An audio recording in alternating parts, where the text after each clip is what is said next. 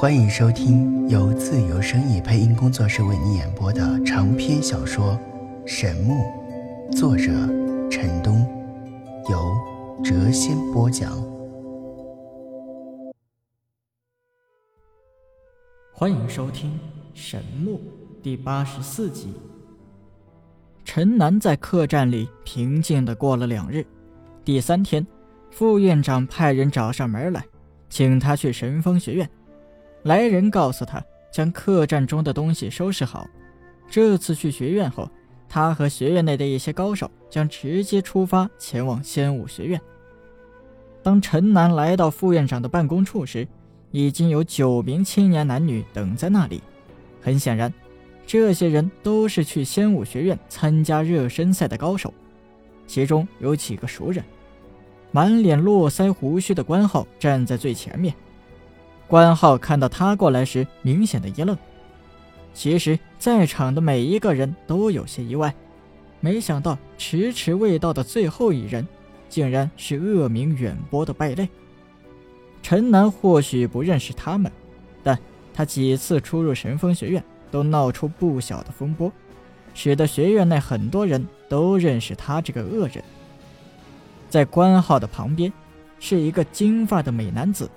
一脸阳光般的灿烂微笑，他身穿蓝色魔法长袍，袖口上绣着三道金色条纹，标志着他已是达到三阶境界的魔法师。陈南对这个金发美男子有着很深刻的印象，这是魔法系有数的高手之一，名为凯文。当日，魔法系推选出来和他决战的代表就是他。只不过被东方凤凰给横了过去，他亲自和他大战了一场。虽然未和凯文交手过，但陈南已经感受到了他修为的不凡，时刻都保持着微笑，拥有这样从容的气度，说明他很自信，在高手如云的神风学院都可以如此自信，足以说明他实力的强大。九人之中最引人注目的。不是风神如玉的凯文，而是一个一脸慧霞之色的短发少女。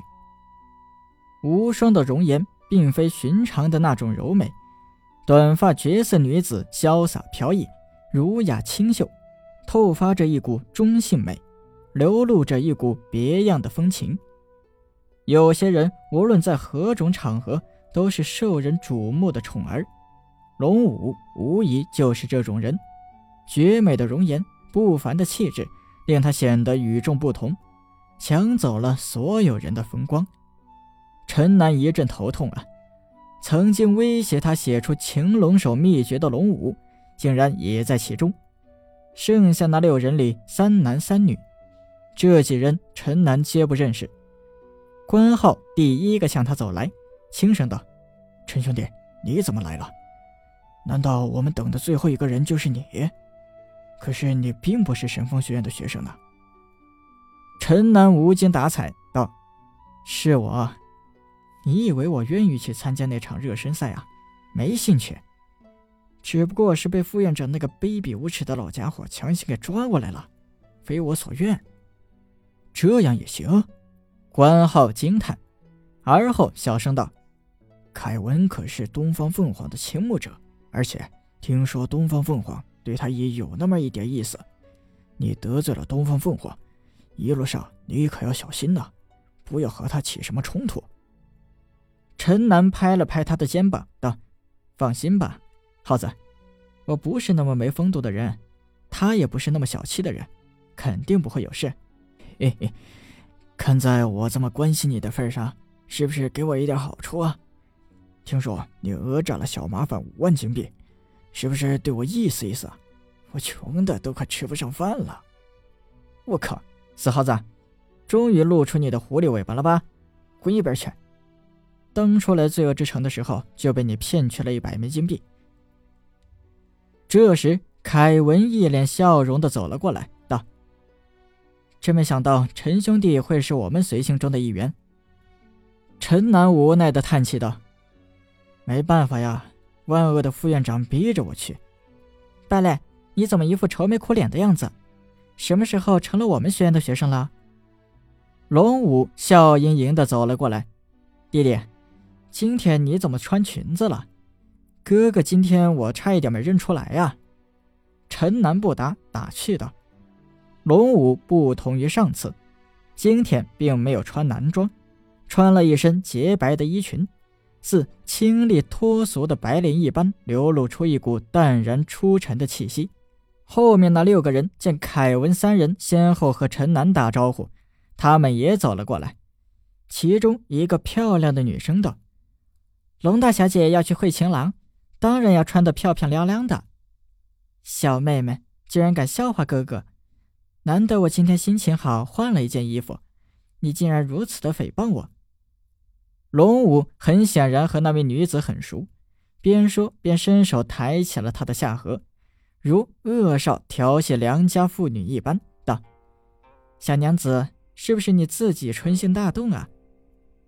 那名女子虽然和他很熟，但当众被如此的调戏，还是有些吃不消，连连后退道：“一反常态，穿的这样漂亮还不承认？早就听说过你有一个青梅竹马的哥哥在香武学院。”场中的几个男子皆神色一动。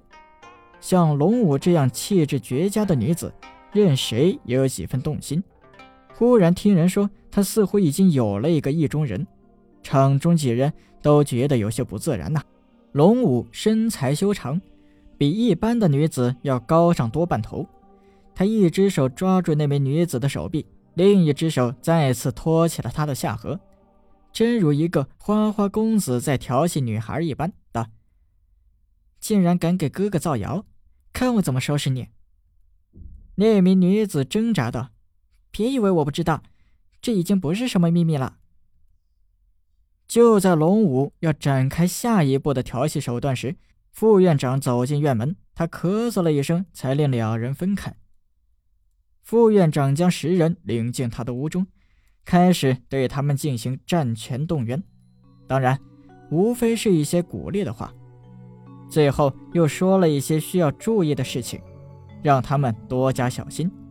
期间，顺便也提了一下陈南，说他是神风学院正在考核的学生，若能够通过这次考验，就成为正式学生。这些学生当然都是心知肚明，肯定是奸诈的副院长和眼前这个声名狼藉的家伙达成了什么协议。副院长说到注意事项时。陈南才知道，凯文只是带队去参加热身赛，他并不一定要下场比试，因为他将参加三个月后那场真正的强者大赛。这一次，他只不过去压阵而已。己方若无惨败之象，他绝不会出手。直到这时，陈南才将凯文归为青年中的超级强者。能够被副院长认可的高手，绝非等闲之辈。十人中的另一人龙武，竟然也非热身赛的参赛选手。他这次主要是充当向导。仙武学院并不在东方三个大国任何一个国的境内，它位于楚、拜月、安平三个大国之间的一个小国境内。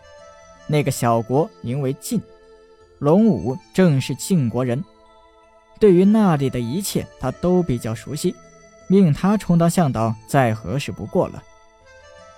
对于他为何舍近求远，弃仙武学院来神风学院的东方武系修炼，一直就令人费解。直到最后，陈南才明白，在真正的热身赛开始时，每个学院真正上场的人只有八名选手。很显然，他将是神风学院的主力队员。在仙武学院等待他的将是一场苦战。呃，姓陈的小子留下，其余的人去龙场等候。一会儿你们从那里出发。现在有不少的人都知道陈南的信，只有有限的几人才知道他的名字。副院长在众人的面前只能这样称呼他。陈南有些奇怪，不知道这个奸诈的可恶老头。为何单独将他给留下？死老头子，你还有什么遗言吗？陈南对他是好感缺缺，而现在对方又有求于他，故而才敢如此的放肆。臭小子，竟然敢如此和我老人家这样说话，你不怕引天打雷劈吗？你得了吧，虚伪的色老头，有什么话你就直说吧。副院长咳嗽了一声，道：“混账小子，我老人家一番好意，想指点一下你的武学，顺便再送你几件武器，谁知道你根本就不领情。哦，你竟然会这样好心！”这时，副院长的脸色一正，：“我和你同为东方武人，想告诉你一些实战经验。”以便你在仙武学院能够逢敌必胜。说吧，我听着呢。上次我观看了你和那个凤凰丫头的对决，你的实力比她高上不止一筹，但却赢得很勉强。你虽然修为不错，但对敌的经验却不足。东方武者遇到龙骑士时还好说，他们虽然能够在空地来去自由。但毕竟需要和你近身作战，可以捕捉时机予以反击。但是当东方武者遇上魔法师的时候，一般的菜鸟就会手忙脚乱，因为魔法师可以远程攻击，根本就不近身和你作战。上次我想你肯定是深有体会啊，你的作战方法简直是蠢到了极点。我呸！死了头子！你到底是想指点我，还是想骂我呀？有话快放！年轻人真是沉不住气，这样可不好啊。我们接着说，其实魔法师对于东方武者来说并没有多大的优势。他们虽然可以飘在空中，对你展开远距离的攻击，但是在空中飞行时非常消耗魔法力，在那种情况下。你根本就不必做费力不讨好的事，不必进攻，只需要和他耗下去。远距离进行魔法攻击，威力毕竟有限。他若不想等到魔法力耗光时从空中坠下，必定会找机会近距离偷袭你，那就是你的机会。若能够把握战机，定可一击奏效。当然，到底是谁胜谁负？还要看个人的实力。不过，你上次和凤凰丫头的那个对决，实在是浪费了太多的力气。陈南虽然觉得这副院长非常可恶，但感觉他刚才所说的话却很有道理。他心有所悟。死老头子，若不是我去仙武学院为你卖命，你肯定不会对我说这些话吧？不要把我老人家想得那么坏。其实我的心地很善良。陈南刚想喝一口水，听闻此话，一下子将口中的水给喷了出去，道：“你善良？还我五万金币！哎，年轻人，不要这么俗气，不要将那些身外之物看得这么重。呃，对了，我想起来了，你好像还借了我一千金币吧？什么时候还我呀？”我靠！无耻俗气的老头子，你去死吧！陈南真想对着他的脸捶上一拳。嘿嘿嘿，开个玩笑而已。听说你最近的手头比较紧，我再借你五百金币吧。喏，收好了，记得下次一起还给我啊。副院长递给他一张金票，陈南当然不会客气，立刻抢了过去。随后。副院长从书桌底下拉出了一个大箱子，对陈南道：“我送你几件武器，打开它。”陈南将箱子打开，发现里面有一张硬弓、三十支狼牙剑、一把长刀、几十把飞刀，这些武器皆为金刚打造，但不是什么神兵利器。不过他有一种奇怪的感觉。这些武器似乎蕴藏着巨大的威力。他狐疑地望了望副院长，道：“死老头，你也太小气了吧！这些锈刀烂铁也送得出手？别忘了，我可是为了你去拼命的。”副院长收起笑容道：“这可不是普通的刀和弓，这些都是价格昂贵的魔法武器。每一件武器都经过修为高深的魔法师加持过，上面蕴藏着极强的魔法能量。用魔法加持过的剑和飞刀，对付能够在空地来去自由的魔法师和龙骑士，你会省去很多的力气。但是这些武器不要轻易的使用，因为每用一次，威力就会减少一些。陈南闻言大喜过望啊！将这些武器一一的收了起来。最后，副院长笑眯眯的对陈南道：“臭小子，我对你不薄吧？你若不给我完胜归来，你就对不起我。”我呸！死老头子，我这是替你去卖命。你以为你给了我几个小钱再给我一堆废铁，我就会对你感恩戴德？不要做梦了！不要激动，你若能够胜利归来。我可以为你化解在楚国帝都你闯下的麻烦，保证他们不会再追究于你。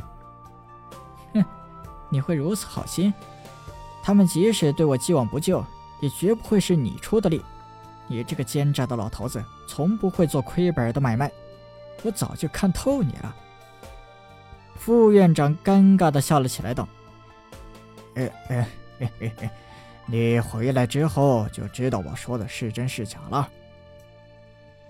随后，陈楠和副院长一起来到了农场。本集已播讲完毕，下集更精彩。